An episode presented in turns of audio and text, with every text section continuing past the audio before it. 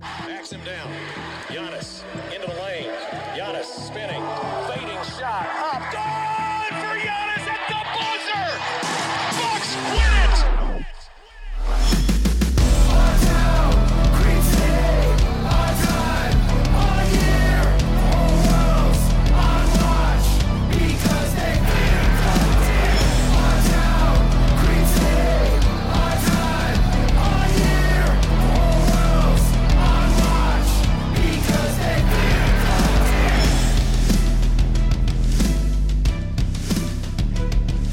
Welcome to Locked on Bucks. I'm your host, Kane Pitman, here for a post game podcast. It feels kind of weird to even say that, but the Bucks did go down to Dallas 112 102 in the preseason opener.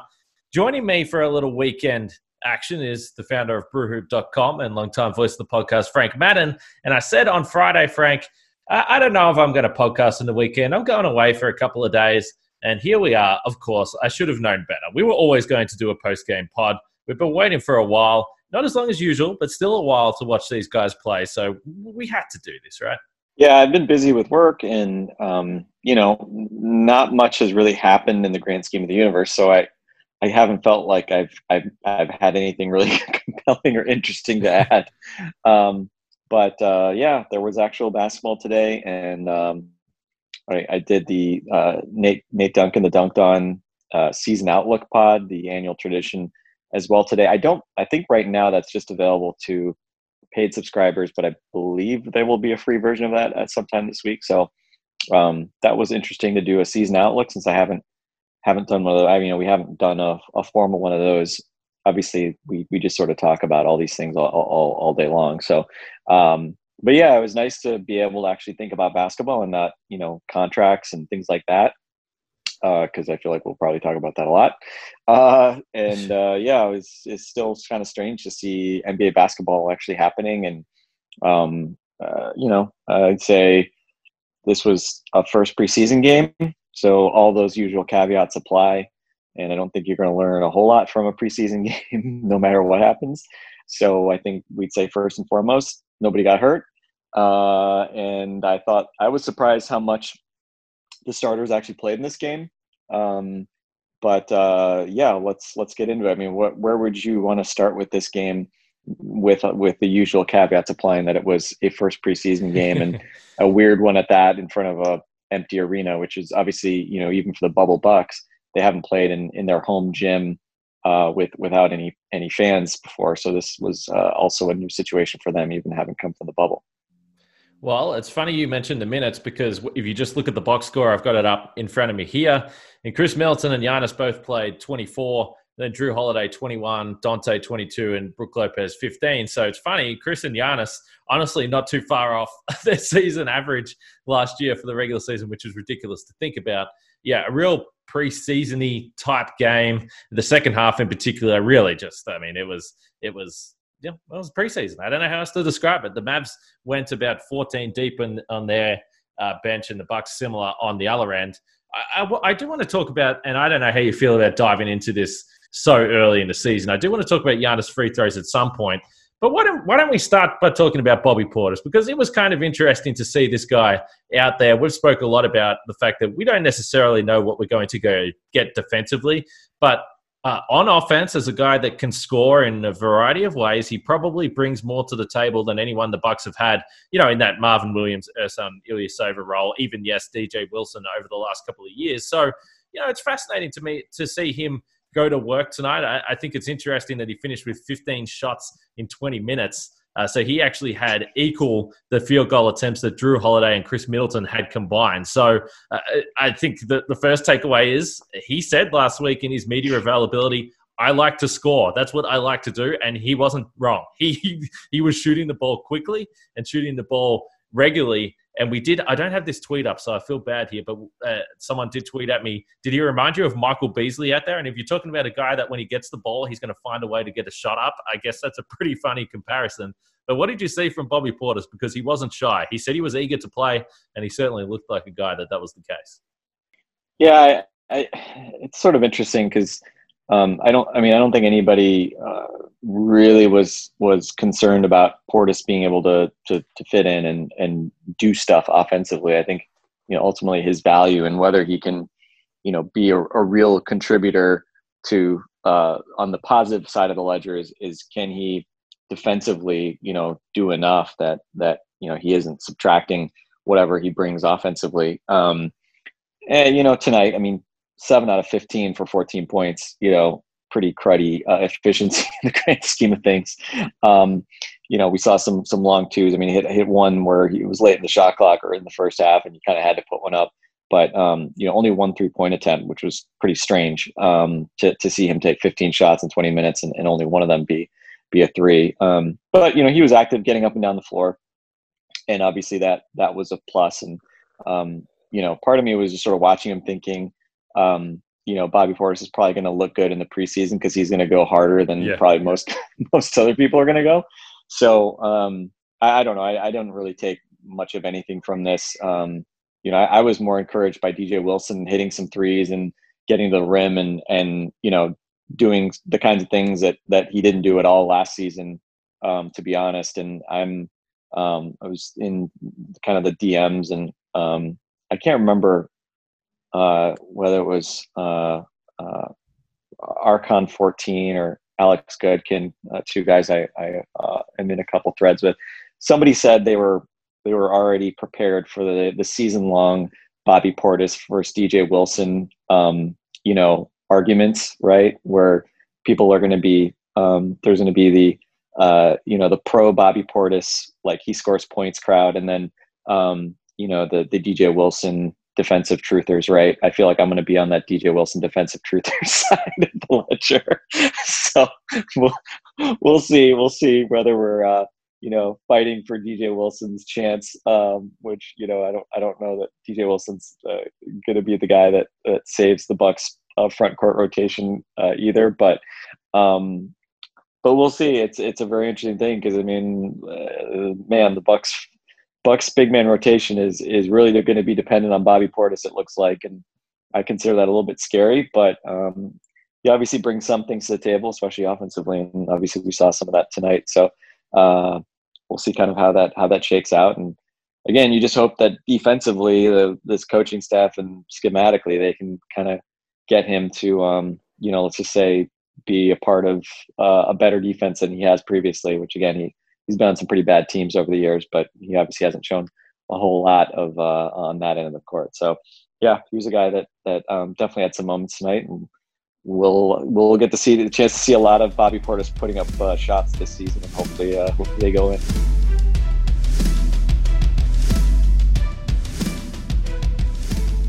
Well, I'm glad you moved that onto DJ Wilson because that was the next guy I did want to mention because you exactly hit the nail on the head when you said that it feels like you're going to be campaigning for one end of the floor uh, d- defense with DJ Wilson or offense with Bobby Portis, depending on what camp you're in.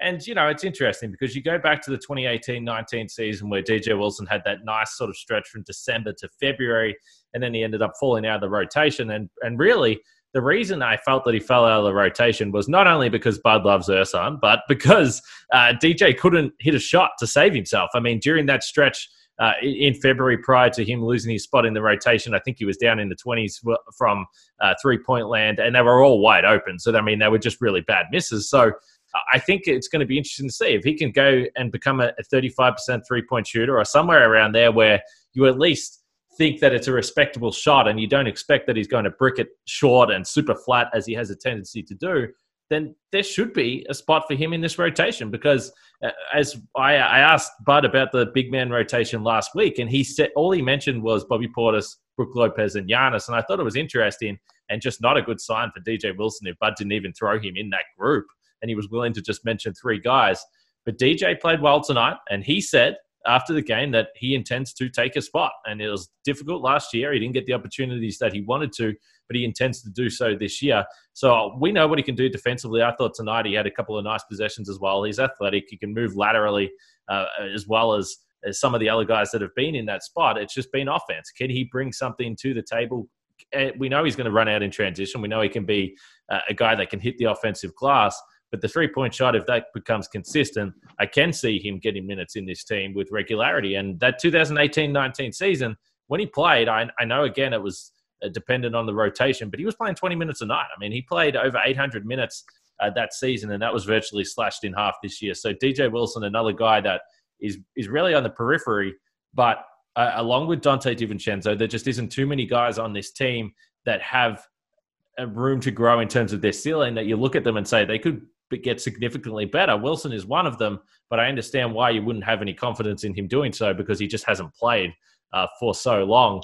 And you mentioned you mentioned the defensive schemes, and I thought it was kind of interesting. I stayed off Twitter because I was watching this game on a little bit of a delay. But the Bucks clearly were playing drop scheme tonight. They they used it a lot, no matter who was out on the floor. Whether it was Bobby Portis, which is kind of a little strange. I mean, we've spoke about this. Giannis in those small lineups, they were still doing that. And I do just want to point out, we had Matt Velazquez on the podcast last week, and we played that audio from Bud, which was kind of revealing that he said, We have the guys that can do it. We have had the guys that could switch in the past, and we just haven't done it. It's incumbent on us to do that more often. And I do think that that might have been a little bit confusing for some that maybe thought that they should expect to see that in the first preseason game. I just don't think that's the case because Bud said himself, at first, when we're getting all these guys acclimatized to this team, we need them to be learning the basics. And the basics for this team is going to remain drop coverage. That's what it's going to be. So I wasn't at all surprised to see that tonight. These guys have only been able to practice together for a week. It's you're going to see a lot of that, and we'll see during the regular season whether Bud's comments uh, come true. We certainly hope that they do, but I, I just want to point out that I wasn't shocked at all with what I saw them doing defensively tonight.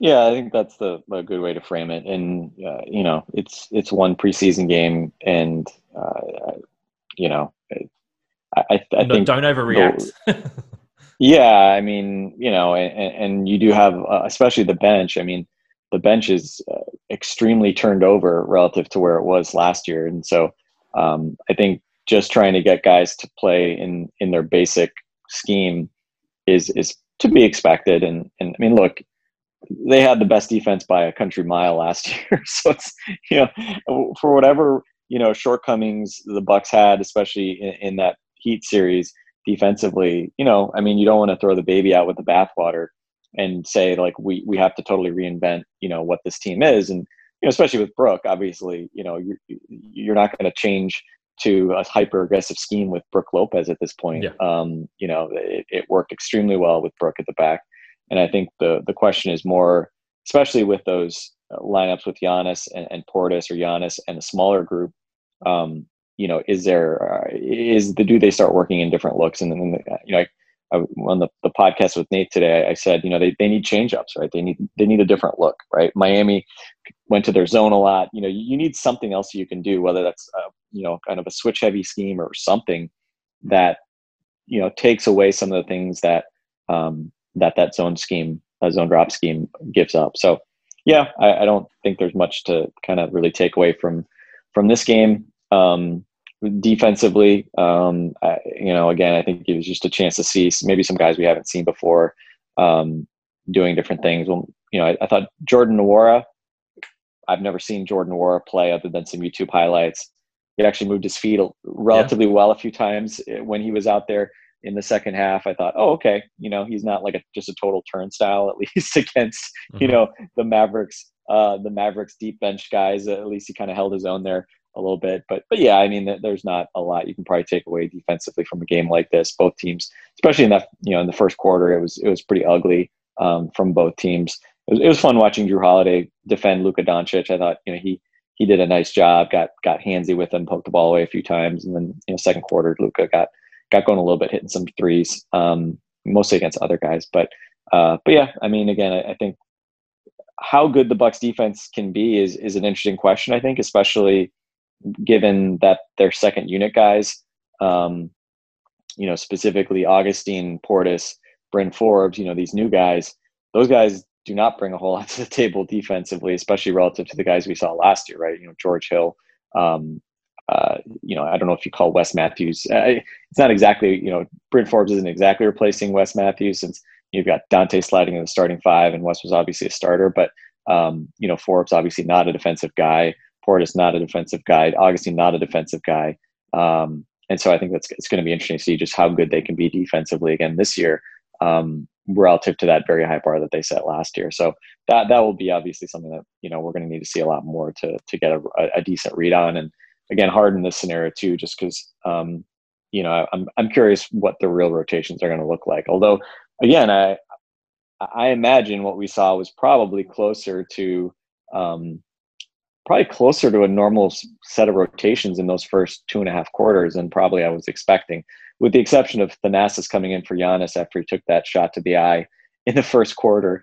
Um, there was probably, you know, it was, it was, probably pretty telling who, who we saw play, even if obviously they're, they're going to go deeper in a, in any preseason game early than they would probably in a regular season game. But obviously, Bud, no, no, uh, not a guy that is, is bashful using his bench. Yeah, no Nik Stauskas. Um, very disappointing to the Stauskas hive out there. They were hoping to see some of him. It's funny you mentioned the rotation though, because I think there's been some discussion around the fact that perhaps some of the additions the Bucks made, certainly early days, there was some stuff on Twitter. Well, now Bud won't be able to play a bunch of guys because he doesn't have enough. But if you just read through the names and you can take out the rookies if you want, I mean, I wouldn't expect uh, they were going to be, they are going to play a big part in the rotation. Certainly initially, uh, we'll see. But if you look at the five starters with Khris, Giannis, Brook, uh, Donte, interesting. We'll see whether that stays in in that form there with Donte playing uh, the other guard position and Jrue Holiday. That's your five. You know they're going to play significant minutes. Then you have Bobby Portis, Bryn Forbes, uh, DJ Augustin, Pat Connaughton, Torrey Craig. You expect that those five are going to play. And then if you throw DJ Wilson in the mix, then all of a sudden you're back out to an 11 man rotation again. So it's kind of funny. They, they have different guys that maybe they would like to play in different matchups, in different rotations. But I haven't really, in certainly the two years that Bud's been here in Milwaukee, I haven't really seen him be a coach that utilizes different matchups to play different guys more. It's generally just he has a group and he sticks to that substitution pattern. So we'll see. We'll see what happens.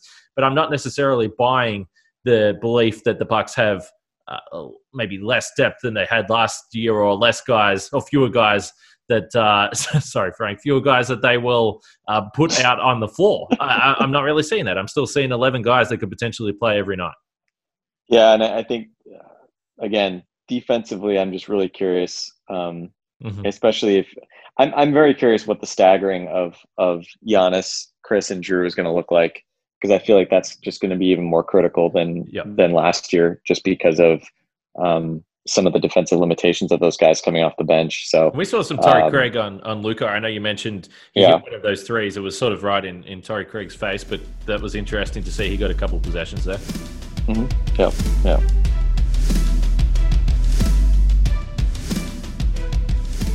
What about Giannis? I mean, you spoke about obviously he took that early shot, and uh, just interesting, just off uh, another note here, is kind of fascinating to see perhaps the the different view that the broadcasters have with Jim and Marcus both initially concerned that there was some sort of leg injury where it was very clear on the broadcast for me that he he took a shot to the to the nose or to, to the eye there, and he was down for a little bit, but he came back on the floor and just one of those Giannis nights. I mean, you forget that he does this but 25 points, 10 rebounds in 24 minutes. He really had a big stretch during the second quarter. But the most interesting thing, and I uh, is it too early to talk about the Giannis free throws? It's probably never too early to talk about Giannis free throws. Six of seven from the line. And I must admit, depending on what camera angle we had, and, and maybe I just wasn't looking for this specifically in this first up preseason game, but Dean Maniart uh, mentioned in, in our uh, group DM that I, I, didn't look at again until after the game that uh, the right elbow position is certainly more. Um, I don't know how to explain this over the podcast, but it's more uh, back than where it was. Normally, it was sort of his right elbow was kind of in front of his body as he moved up to release the shot. It's significantly moved uh, further back there. Um, and that's that's a change. And I, I asked him straight up after the game, and he never gives anything away really when you ask him this question. But I thought, well, people are talking about it. I'll, I'll ask him. I asked about his free throw routine. He said he has been working with Josh Oppenheimer, who we expected was going to be a guy that was going to work with his shot uh, a lot with him. We know he was over in Greece. And he said about a month and a half ago to two months ago, he did make changes to his shot. And then he didn't give much else away. He went into his usual routine about just being confident and let it fly. But it's something, it's a change. He's done this a million times before. I'm not going to get too excited about his six or seven uh, free throw night tonight, but they brought Oppenheimer back. You thought that something was going to change. It appears that something has.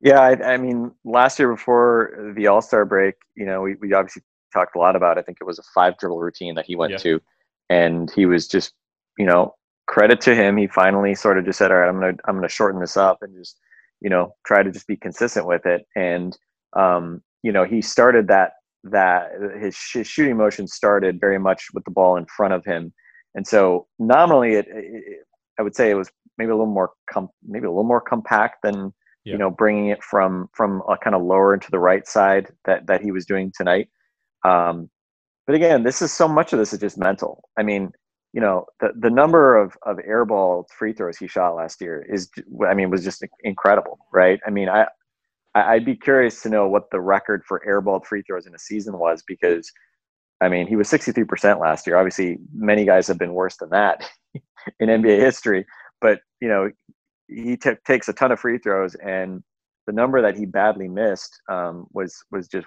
crazy, right? And so obviously there there is a mental component to that. He obviously doesn't have great touch, regardless, right? Um, he's not a natural shooter, obviously, uh, but you know, unlike the three point shooting, which you know we've never seen him be a good shooter, right?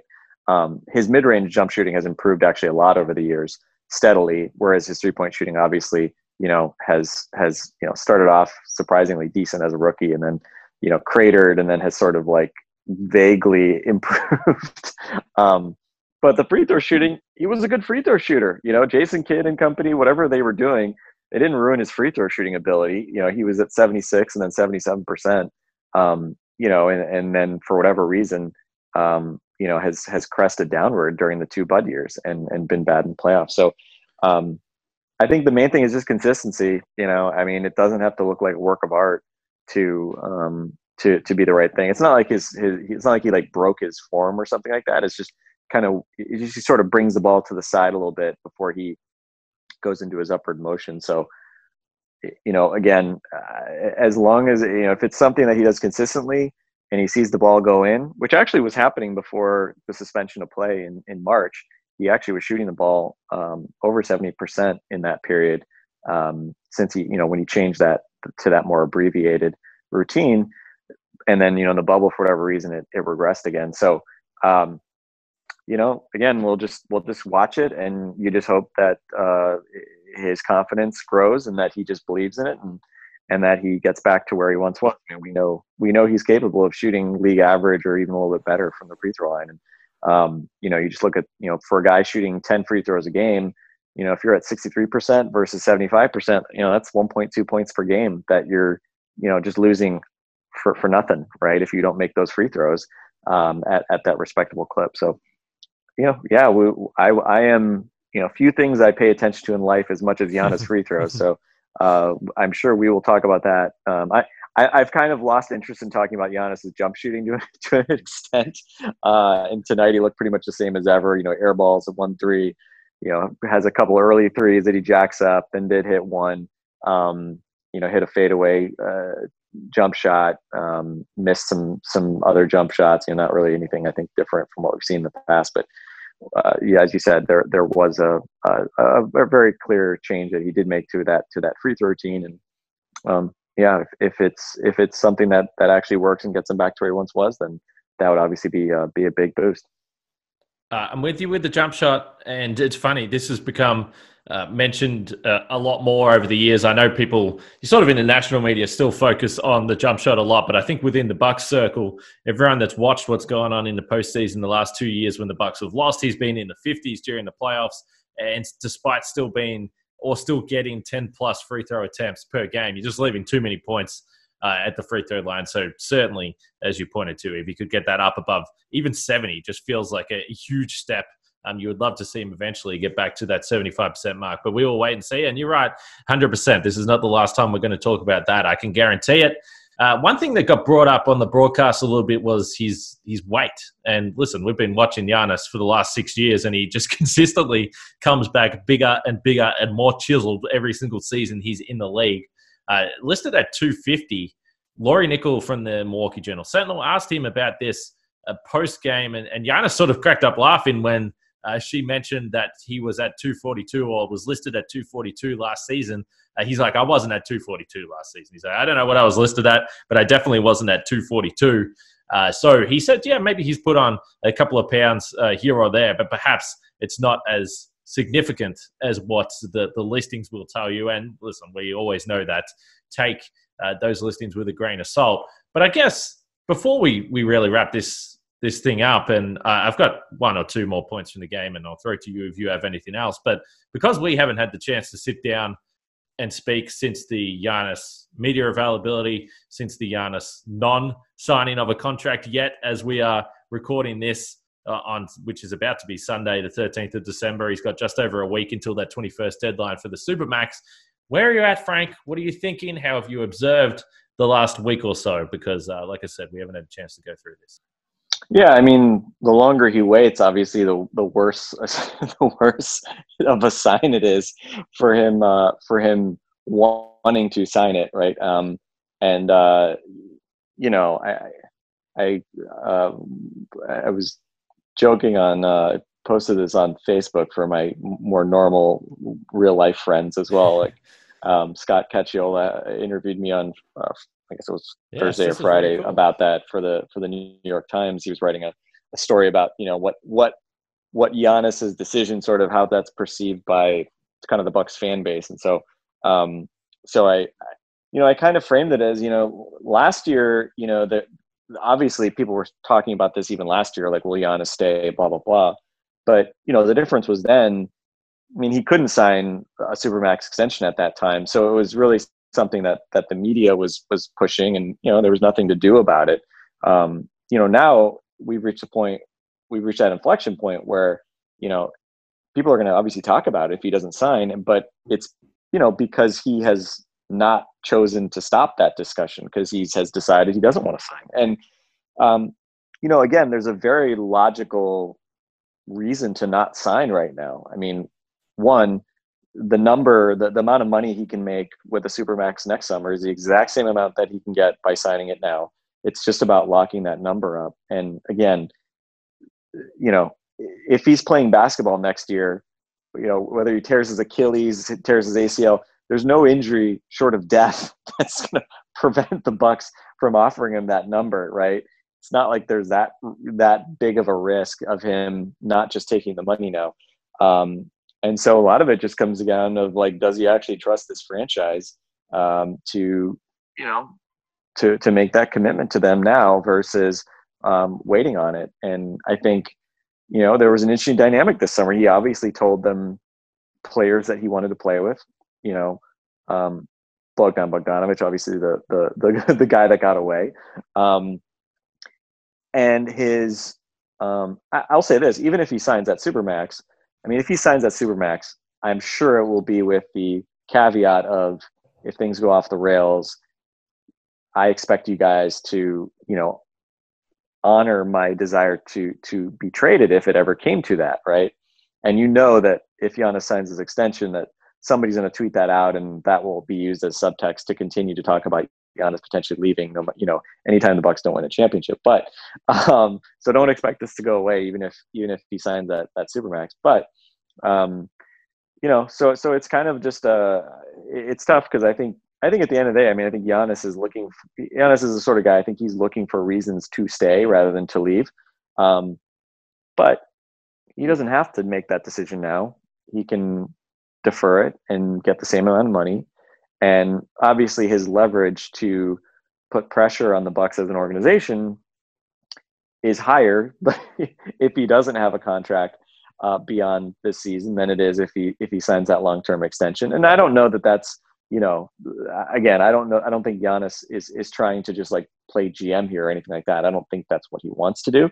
Um, but you know I think if you look at the way the Bucks have operated and some of the you know some of the missteps and sloppiness that we've seen. Um, uh, you know, holding them accountable and and not just basically saying, "Sure, don't worry about it. I'll sign, and you guys can, you know, um, you guys can can rest easy that you know I'm I'm I'm not leaving. Uh, I, I can certainly see the a reason why you'd maybe take that extra pressure of not signing because we know that there's going to be extra pressure uh, and and move forward with that. And again, I don't think Giannis is going to enjoy um, the spotlight that you know comes with not signing, and you know I think you got you and um, Justin talked about it. Um, you know he's somewhat sheltered in Milwaukee from a lot of that spotlight, but it, you know he didn't have a good time on that on that media availability earlier this week where he got you know badgered about it because everybody's that's the question, right? Um, so so we'll see. I, I don't know. I mean, I, I'm I would say at this point, I mean, I'm not expecting him to sign. I think he still might sign, but um, I certainly my confidence in him signing. I, I I thought he probably was going to sign. You know, as of well, two three weeks ago, and now certainly my confidence in that has, has fallen significantly. And you know, as we stand, there's nine days left that he has to do it. Maybe he does. Um, he could always sign a, a shorter extension for less money. Uh, that wouldn't be a supermax level deal. Um, you know, even during the season, but um, I don't know. I'm not sure that Giannis would do that. I, I, I don't know. I, it's kind of hard to say. I think there's arguments for doing that, like doing a two plus one, but um, it, it's tough to say. And, and again, I think so much of this just comes down to you know, does he really trust this franchise, or does he want to kind of play it, you know, give give it a little more time? Um, but unfortunately, if you're a Bucks fan, that that's not you know, that's not a very that, that would not be a very satisfying thing because again, with the way, especially the way they mortgaged, um, you know, the, all those picks on Jrue Holiday, uh, all of a sudden, you know, you're going to have, um, you're going to have, you're, you're staring at, at, at, possibly a cliff next summer if, uh, if obviously Giannis were, were to not return.